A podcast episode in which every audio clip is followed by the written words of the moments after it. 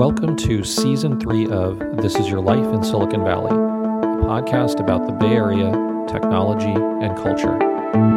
I'm your host, Sunil Rajaraman, and I'm joined by my co host, Jascha Kaykas-Wolff. So, Neil, when was the last time you went on a trip anywhere?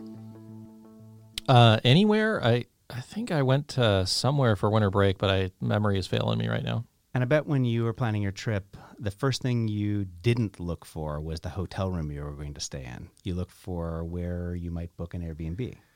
Uh, actually, you're going to learn something about me today. As much as a technology enthusiast as I am, I have never stayed in an Airbnb. Really? Wow. Well, we, we have a pretty cool discussion today where a big part of the, uh, the conversation with Corey uh, focused around an area that he covers and a company he covers, Airbnb.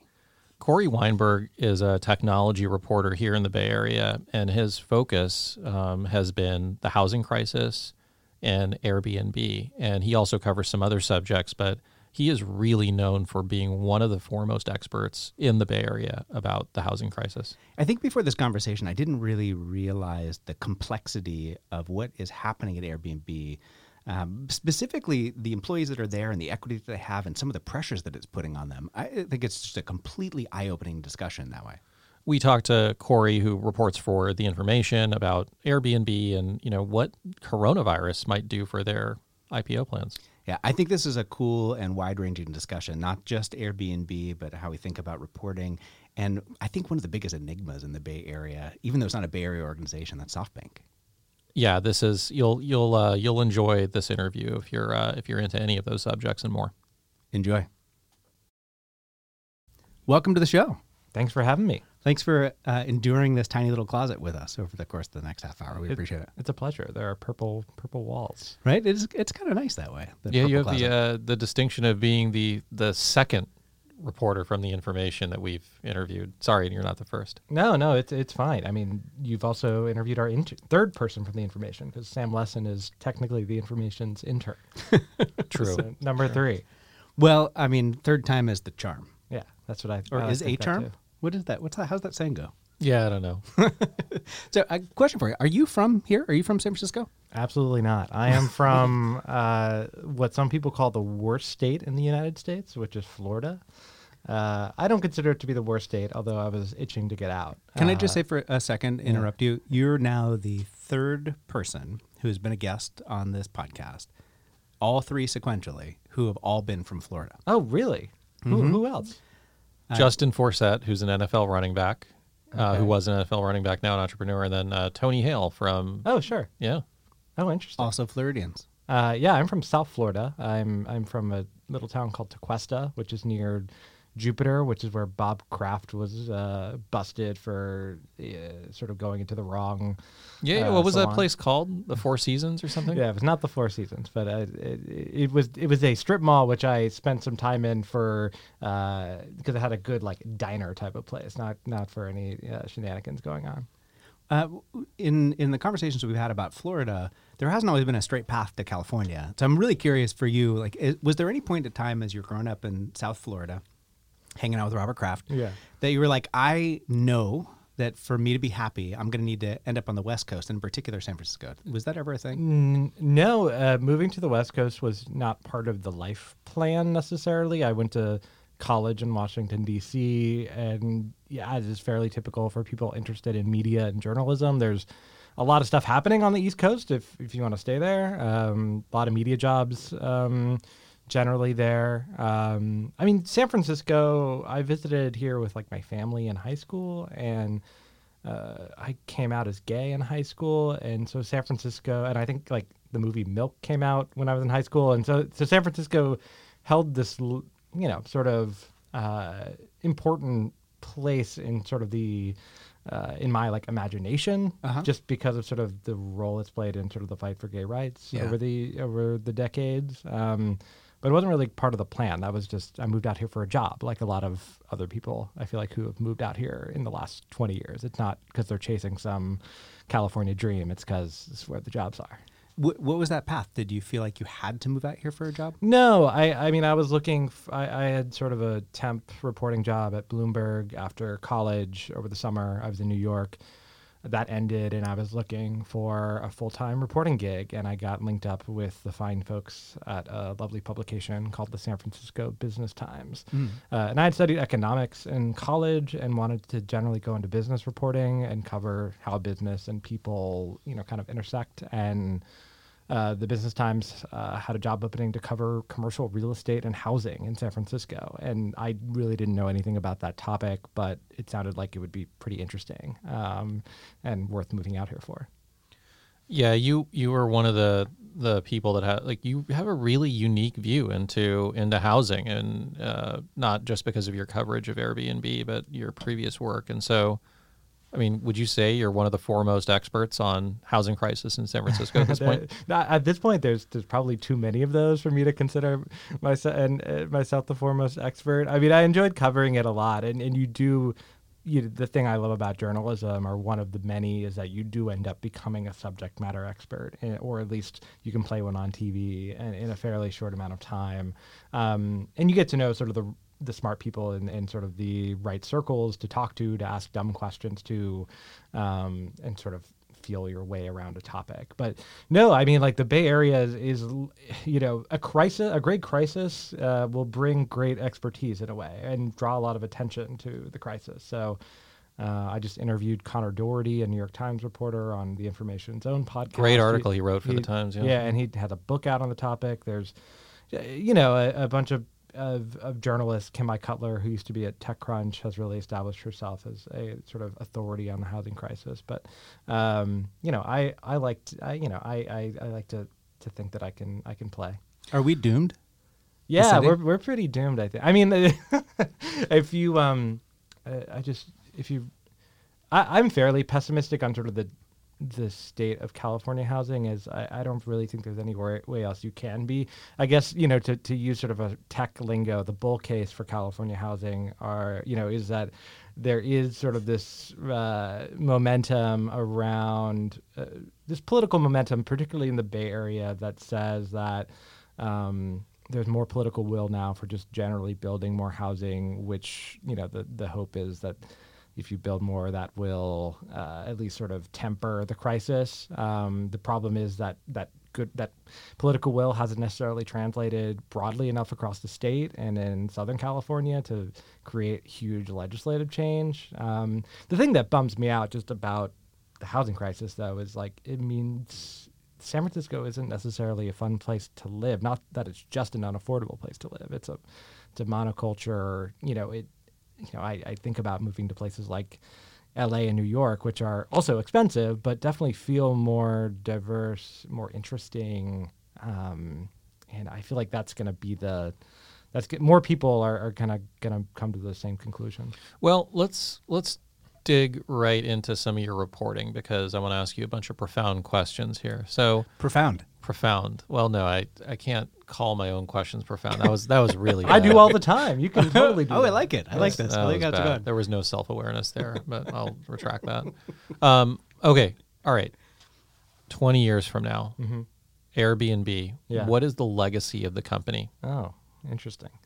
Um, twenty. I oh god. I you, I don't think you can make projections twenty years out, but um, I don't know. I I think that it'll be in, it'll certainly I, it'll certainly be interesting to see if their advantage that they have current their business advantage that they have currently, which was they were the first company to really build this network of people that would offer their apartments up for rent to short-term travelers and that sort of first mover advantage built this bigger travel brand that they're really now trying to execute on and establish. Uh, you know, I, I think if you hear all the rhetoric that the company and ex- executives have been really been using over the last several years, it is we are not just a homes accommodations platform. We are sort of building the end-to-end travel platform. And right now that that that right now that is still a dream. That is still a uh, like a lot of Silicon Valley companies, it has nailed product market fit on its first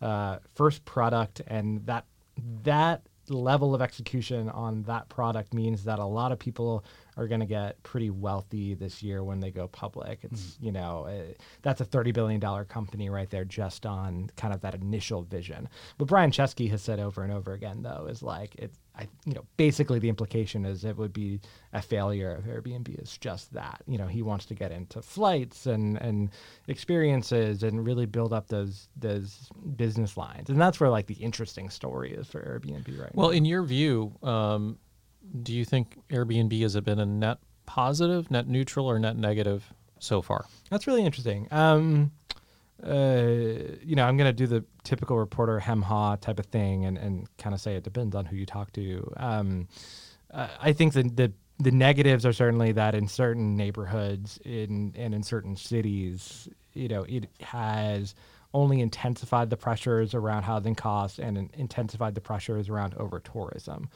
They're not the only company doing this. I think cheap flights to Europe do this as well. Um, uh, in and certainly now they're not the only player in this sort of apartments accommodation sort of game. Um, and you know, recently we've seen a lot of uh, real problems in Airbnb homes. You, you have to wonder is is the company not doing enough to really guard its platform and, and sort of protect uh, you know their their users and, and their hosts. Uh, so that would be the net. That would be the negative side. I mean, the the positive side would be that a lot of millennials like me have been able to travel for a lot cheaper than they would have otherwise, or you know, they they, you know, like I'm only now I'm 28 and and only now kind of like starting to spend money enough where it's like okay like uh, maybe i'll stay in a hotel this time like a mid like a mid-range hotel airbnb really like that would be most of the way i would travel because that was just usually the cheapest option and and you'd get the most bang for your buck that way I got a question for both of you. Um, when when we think about companies that started in Silicon Valley with one product that was a lightning strike success, right, like the core platform Yeah. of Airbnb, like, can you think of any that have had additional hits on top of that that they've grown organically? Like, does that happen? I mean, I, I- like I said, yeah. I, well, I mean, the U- context Airbnb. Yeah, yeah. I mean, I'm thinking about. U- Uber and Uber Eats. I mean, they're they're obviously losing a lot of money, but they built that into a big business. You know, what I don't know enough about it to, to say whether it's particularly differentiated, but that one um, springs to mind. yeah. So Neil, Facebook. Facebook, I mean, But but Facebook. through acquisition, But they not do. organically. Yeah, I think Yeah. that's the question: is can they? Yeah, I think know, it's really difficult, right? I like think- when when you're successful with a business to be able to create other inertia inside of an organization to make other businesses successful. Totally, because if you think of the way that Airbnb first grew, it grew off of basically hacking the system. It, it was, you know, there there's been a lot written, like in uh, Brad Stone wrote a, a, a Bloomberg wrote a book about Airbnb and Uber's origin stories back in the day called the Upstarts, and and he really write you know writes about how.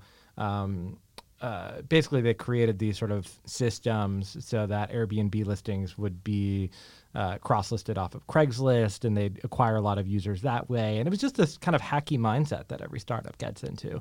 And and now when you see them launching new product lines like experiences, it's very, it's kind of more curated. It's kind of more high end. It seems like okay, who is your customer now, and how are you actually building this? And so you know, I do wonder if just it's natural that you know you kind of lose your your um your edge your scrappiness in a way I, it, yeah I, I think that's a very real thing We're sitting here in February, and you're saying, you know, Airbnb, thirty billion dollar company. We also have the looming threat of coronavirus, um, and what we've seen in past downturns is travel takes a massive hit. Um, does Airbnb hold back its plans, or is it when? When is your uh, guesstimated date here of IPO? you sound like my editor um, uh, no these are the exact questions we're sort of we're sort of trying to figure out.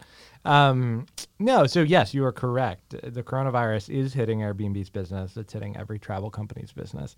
Booking holdings which owns a very large company called booking.com which is like the major accommodations reservation site. It's based in amsterdam. Not as many people know what it is in the us but it's the largest travel platform. Um, it's Airbnb's biggest rival. They just reported their earnings today, and they gave guidance for the first quarter that said their revenue would be down by like eight percent or something uh, year over year, and that you know that's a that's a big that's a big hit for that kind of company, and and that's they only they only started seeing negative bookings uh, sort of starting this past week, and they're projecting next month for them to just be slammed because it's the virus is spreading. So I think in any in any other case, I mean the other threat for Airbnb is at the Olympics. Um, you know, if that's canceled, that Yeah. it's another huge hit, and and Airbnb is the main sponsor of the Olympics this year. I was listening to the radio yesterday, and they were talking about the the governing body for the Olympics saying if it doesn't happen in Japan, it's not happening. Period. Like there's no backup location. Yeah, no, I and and obviously, uh, sometimes you know, obviously a, a global pandemic happening, uh, the the least of our worries is what's the fate of Airbnb's. You mean we um, can't host it in shareholders. San Francisco? It'd Uh, be wonderful here. We're almost ready, Sunil. We, we almost have the infrastructure. Yeah, you, yeah, uh, that's another of my favorite topics: the lack of uh, sort of faith in uh, local government that, that we have. Um, but no, with with Airbnb, they they kind of have to go public this year. At least that's my sense. They have. Uh, they started issuing restricted stock units um, to their employees in 2014, and those have a seven-year uh, sort of expiration date. They le- like the IRS proclaims that if you issue your employees RSUs rather than options, um, uh, you know, then you have to have some sort of expiration on them, and that expiration, I believe, is February 2021. So, uh, Wow, I, I, I learned something today about startups that I that I didn't know. I didn't know we've never issued RSUs at previous companies. Always options. Yeah. Yeah, and the, I mean, the options generally have like a ten-year Mm-hmm. cliff, I think. And so this is these are Airbnb fits into is really one of the first companies because they've waited, I think, twelve years to go public. You know, this is a, a new reality in startup land, right? Like everyone used to go public after five years or so, and the concept of RSUs and the seven-year expiration date was imagined uh, sort of around when Facebook and Twitter went public, and no one was thinking that a company would wait this long. Secondary market. Secondary markets. Yeah, well, uh, I, I let secondary is the first thing to go away when there's a downturn. Yeah. Uh, so it seems like that that's not working out for a lot of companies. Mm-hmm. Um, all right, so so Airbnb, we're not sure if it's going to go public, but likely will because of this RSU thing. Yeah. you kind of you kind of pled the fifth on whether it's been a net positive or a net negative for society. You played both sides a little bit. I thought you did that pretty well. I'll admit. Thank you. You, you gotta, you know, you gotta make sure you're not seen by the companies you're covering as having it out for them. Although, you know, you you you pick your what I, you like to pick your spots through reporting. You know, if you can if you can report out an issue and point to specific problems, that's that's what we try to do. But it's gotta be it's gotta be backed. Well, we assume because we had Eliot Brown here earlier, as you know, uh, about WeWork. We assume that there'll be a, a Corey Weinberg Airbnb book at some point. Is that a fair assumption? No, uh, I don't know. I, I there's so many company books coming out Just Right go straight now to a TV show. Yeah, exactly. I mean, yeah, come on. Uh, I mean, yeah, I'm just using the book as the lure to get the TV show, to get the podcast, to get the, I don't know, the AR experience. That's where the money is. uh, it's in the the Airbnb AR experience. No, I don't know. I mean, I, I think we're def I'm definitely interested in like different narrative formats. I'm like fascinated by this boom in sort of the podcasting industry right now. I just Us too. uh, I can see. No, I, I I got a little glimpse of this recently. I consulted for this um, podcast that a Podcasting company called Wondery just did on the WeWork saga. It was called We Crashed, and it just wrapped up. And and basically, you know, they they have this really interesting formula where you know they're they kind of really quickly can produce these sort of narrative business stories um, and just kind of getting a glimpse into how that worked was really interesting um, and i think you're probably going to see more journalists like experiment with that um, i mean book wise yeah it just seems like there's so much interest in company books right now. Uh, you know, El- Eliot's working on the WeWork book. I'm trying to think which ones are public and which ones aren't. Well, there were the Facebook one just came out today. Yeah, the Facebook one just came Yeah. out today. But I don't know. Like, I I mean, certainly, if there's a good story there, there's a good story there. There's already been one and a half books written on the origins of Airbnb. Um, One and a half. uh, well, you know, the upstarts was on Airbnb and Uber. Um, but uh, I don't know. I think it would be fun to do a if if there were to if I were to write a book, like I definitely think like pulling more threads together on like this era in startup land would be interesting or Um, I got even idea. something off the, you know, I don't know. I'm interested in a lot of other things. It, it, I, What about a book on SoftBank? Yeah, someone actually just brought that up to me the other day. Um, I think there pro- uh, there should definitely be a very good book written about the SoftBank Vision Fund. That will be that will get written. Just the Probably Vision not by Fund? me. Or SoftBank in general. Yeah. but I think right now the in the valley, the Vision Fund is what's kind of everyone's trying to understand. I mean, SoftBank as an entity is this telecom company that, you know, basically has been riding off of sort of its the gains that it's made from its stake in Alibaba, and you know it, it kind of pushed the T-Mobile Sprint merger. It spun up a tech investment fund. It's yeah, it's it's a lot of different things that people are trying to understand, and there's a lot of interesting people behind it. What, what's the simple way to describe them? Like, is it really just a telco company? Didn't they make money off of Yahoo and Yahoo Japan? Yeah, and yeah, yeah. the There's a bunch of different parts of it. Um, I'm trying to think back to like the slides of the investor reports that they put together. Um, but yeah, it's a, it's a telco company. It's a company that you know has made a lot of money off its Alibaba stake. It has Yahoo Japan in there. Uh, has ARM in there, um, and has Sprint in there, and uh, but right now, you know, sort of the thing that's most, I guess, of the moment is SoftBank Vision Fund, which launched in 2017 and basically is the largest ever tech investment fund and probably will be the largest ever tech investing fund because this one isn't going so well so far. Well, we you know we have a lot of listeners who are not necessarily you know tech people, uh, and so I want you to try to explain. And so, you know, for people who just read venture capital news, they might look at something like, "Oh, look at that startup raising two hundred and fifty million dollars. That makes no sense. Those Silicon Valley people, they're crazy." Can you explain how, like the the bull the bull case, as you put it, for SoftBank? Why why is the money going in to these startups, and what is the case for what SoftBank is doing is is working or could work?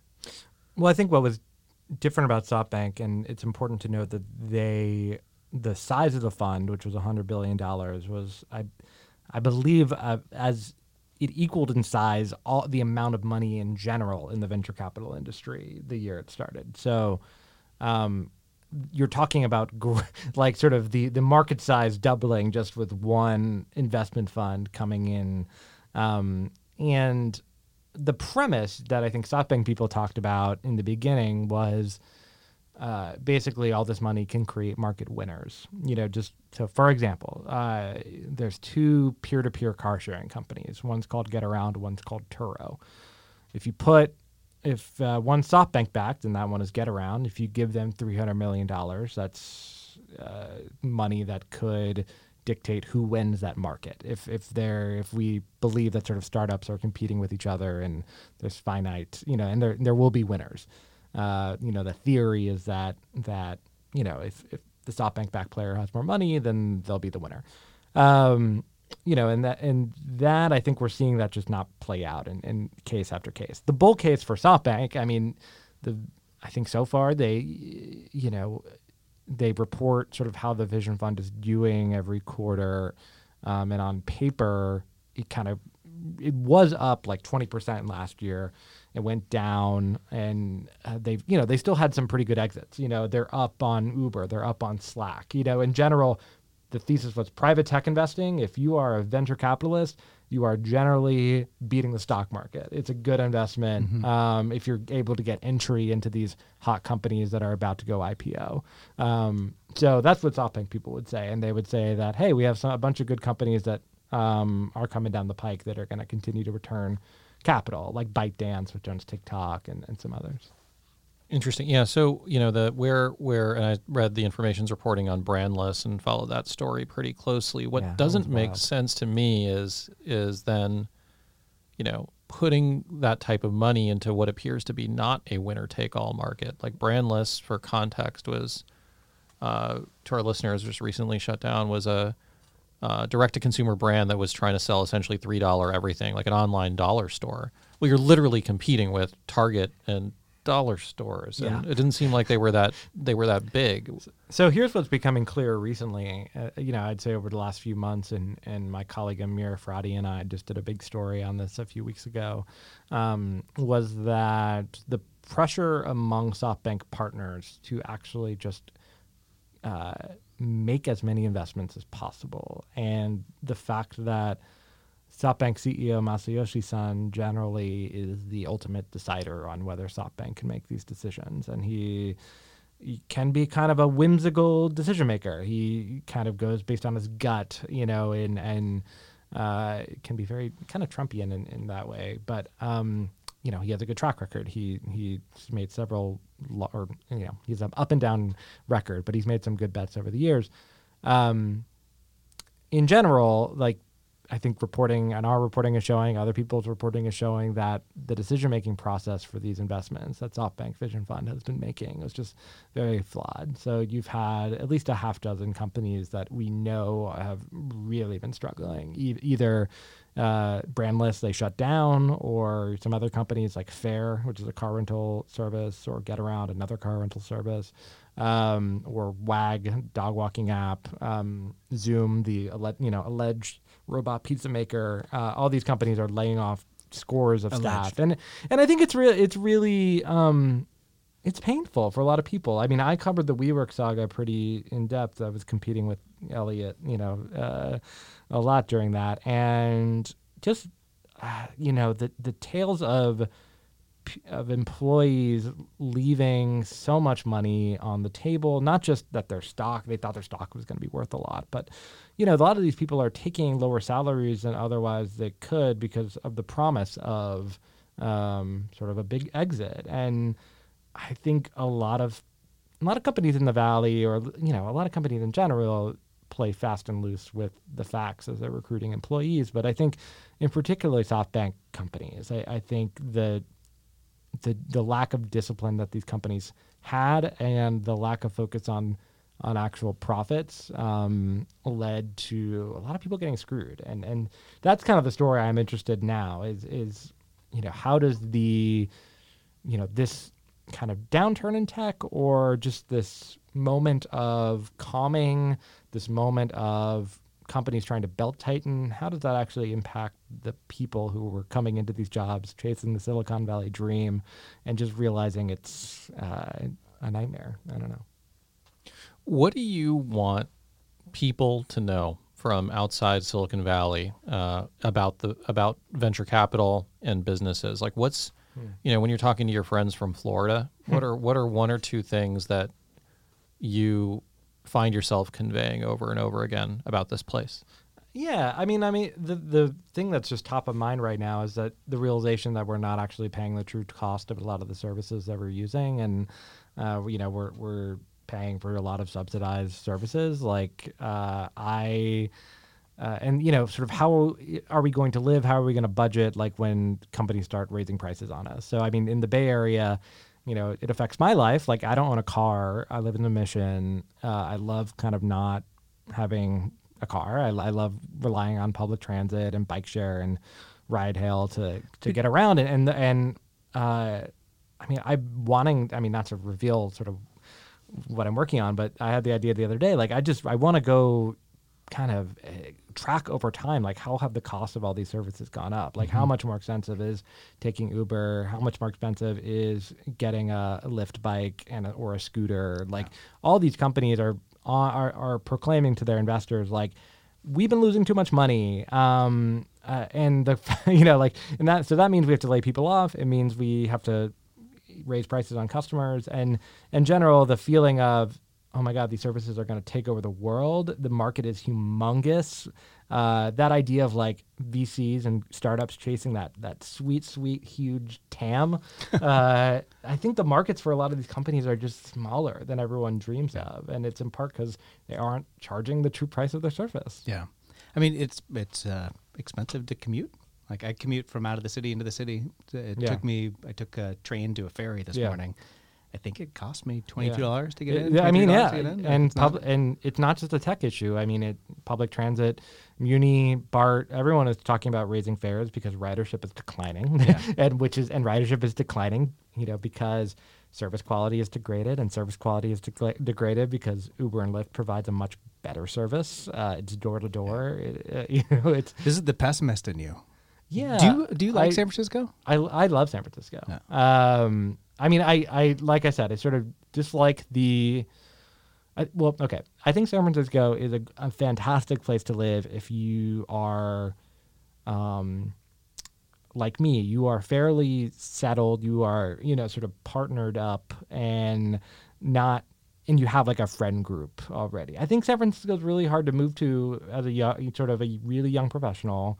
I think uh, it's hard to make friends, and I think it's really hard to live in if you are a truly middle class family.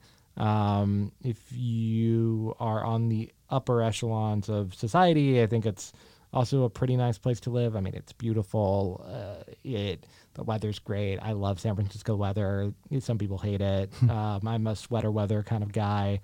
Um, but I love the city. I mean, it's just so weird and beautiful, and uh, I don't know. Like I, I, I truly believe the Mission is also just one of the best neighborhoods in the entire world. Um, uh, The Valencia corridor is amazing. It's yeah. beautiful. And I, yeah, I just moved to sort of Eastern Mission, kind of closer to Potrero, around like Bryant Street, and it's it, yeah, it, I really love it. It's actually There's that fantastic little restaurant like Owl's. Does that sound right? Yeah, yeah, Al's, Yeah. well, Al's place. Yeah, that's on. I think that's on Valencia. But um, yeah, I mean, there, there's actually pockets of the mission that are not completely gentrified, um, and actually have like Latino families living there, and you see kids riding around on their bikes on sidewalks, and it's you're like ten minutes from downtown. It's I don't know. It's it's lovely.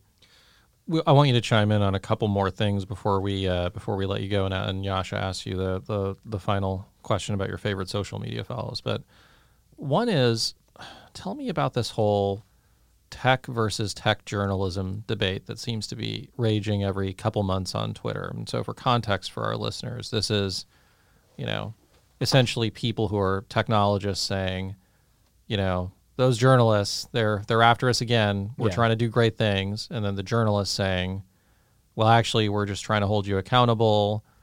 Uh, but then you get some controversy around like headlines that are being written. Just what's your what's your overall take on the whole situation? Yeah, it's a it's a definitely a debate I try to steer away from on Twitter, but uh, we're in the the safe confines of you guys and your your many listeners. It's a safe Uh, space, right? It's Totally safe. safe space. Um, yeah, I mean, it, tech people who make this argument can be fairly immature in that they don't quite realize the power that their companies have amassed, and um, you know, reporters generally are attracted to writing stories that hold power to account, and uh, you know, if you are in Silicon Valley right now, whether you're a small, scrappy startup um, that's you know raised a Series A, you're still considered powerful. And and I think I totally appreciate the nuance and you know I I think that's why we try re- to be really thoughtful about picking our spots at the information about like what is a story. I mean, there's a certain amount of editorial there's a large amount of editorial judgment that needs to go into your job as a journalist and um, sometimes journalists fail on that. Like if if if a headline is is you know the headline is bad or if the reporting is false or the reporting is misleading then you know the the media shouldn't be so reporters shouldn't be so sensitive about that um, if there are legitimate gripes. I think um, what journalists get sort of uh, scared of is traditional journalistic norms like seeking comment from a source or um, you know writing a skeptical story uh, that those things particularly in the age of trump become it becomes normalized to totally uh, disarm the media by kind of doing Silicon Valley's version of fake news, uh, you know, which is, you know, saying that the media is just out to get us. And it's a decent tactic, but I'll just it doesn't work long term. If you if you want to build relationships in business, and this is why I, I like covering the valley genuinely, like it is a kind of a community in a way, like people are kind of all watching each other um, I mean, the best relationships I have are, are the people that you can write a tough story about, and you know they're gonna they're gonna argue with you and fight with you, but like at the end of the day, you'll hear what they're coming from. They'll you know they'll see you're where you're coming from, and if I'm covering that person or that company over and over, like you know I'm going to know that I can treat this person, you know, sort of upfront in the reporting, you know, give them a you know sort of go to them early for comment, you know, do the kind of things that reporters try to do with the subjects they're covering. In general, I just I think it's it's the debate is a little silly. You know, it's it is kind of interesting. I think I was talking to a friend of mine who was saying it's almost easier being a fringe news outlet these days because the expectation is that if you throw out a bunch of theories out there and just get one right one day, you appear like a hero. Hmm. Whereas the traditional, mo- more reputable publications are held to account, you know, for a hundred percent success rate. Yeah. It's just a different different standard. Yeah, I mean, I I like working at a relatively smaller outlet that's still staffed by people who, you know, uh, the information was founded in 2013 by Jessica Lessin, who was at the Wall Street Journal, and you know, our managing editor from the Wall Street Journal, our senior reporters from the Wall Street Journal, and and you know, it's basically working at this like smaller, scrappier place that still comes at the world with sort of the expectation that everyone is reading us, you know, that that every executive is reading us and that every startup founder is reading us and so it's um you know that's a, it's a good amount of pressure because i think that sort of those eyeballs and that that readership like puts the onus on you to make sure Yeah. your stuff is right I'm a subscriber. I have high expectations. thank you we'll try to try to keep uh meeting those Hey, um, Sunil, you had a question. I Well, could tell. I no no no no no you you you go ahead you go ahead. We have this thing today. We have this weird vibe. Jascha and I we did one recording just prior to this. He's got uh, sickness stuff going on at home. Uh, you know he's got family stuff. You got to just work on family stuff. Life Yeah, never stops. It's just the totally. way that it works. Um, so we just look at each other, and sometimes we just it's happening, Uh-huh. and we know who's going to ask the next question. Mm-hmm. Sometimes we don't. Today we just talk over each other a little bit. We used to have a jar that we would pay each other in in the talk over jar. Mm-hmm. At least we had it conceptually. Maybe it never happened in reality. But we ask everybody one question, and I want to set it up for you. And I think Sunil might have a bonus question. But the one question we want to ask you is we see you on Twitter, so we know you're there. You're probably in other places as well. Mm-hmm. yeah Um, where do you spend your time most, and Yeah. who's a recommended follow for our listeners? Yeah, I definitely spend way too much time on Twitter. It's uh, it's not healthy. I, I yeah, um, yeah. I, I you told me to prepare for this question. I totally forgot to.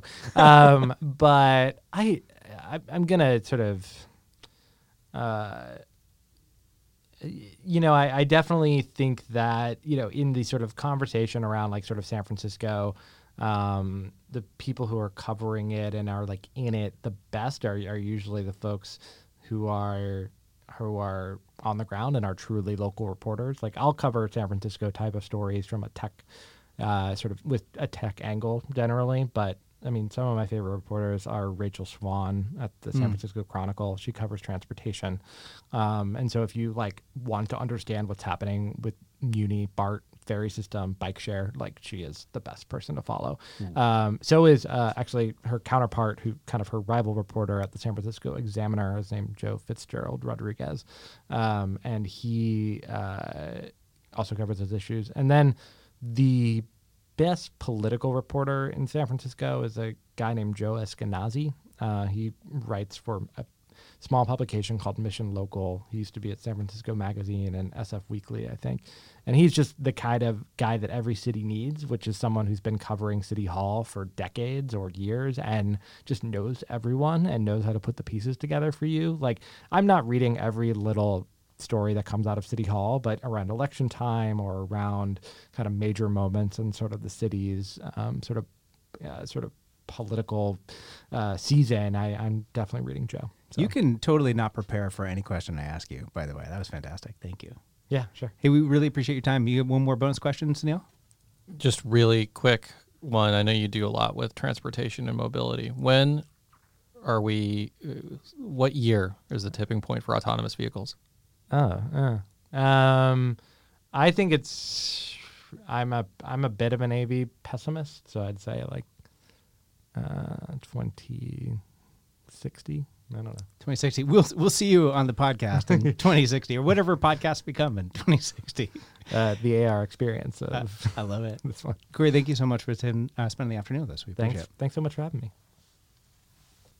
Dude, um, do you think you're, you're going to stay at an Airbnb now after that conversation? I mean, maybe he wasn't trying to sell us on it, but I know I'm I know I'm kind of like a, a weirdo for the for the Bay Area, but my my rationale, I just I feel like if I'm gonna pay for a place, I want you know I want it to be clean and all of this stuff. And I know hotels are are disgusting in their own right, but at least I I live with the illusion of that.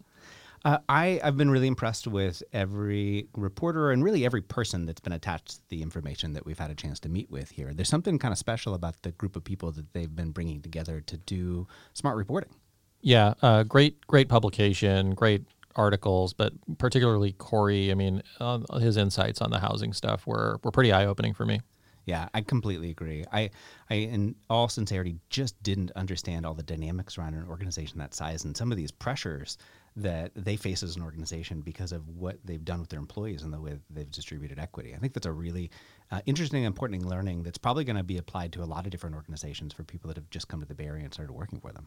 He was pretty non-committal about the book, but maybe after this podcast, he'll consider it. I think book to a podcast deal to a movie is like the next thing.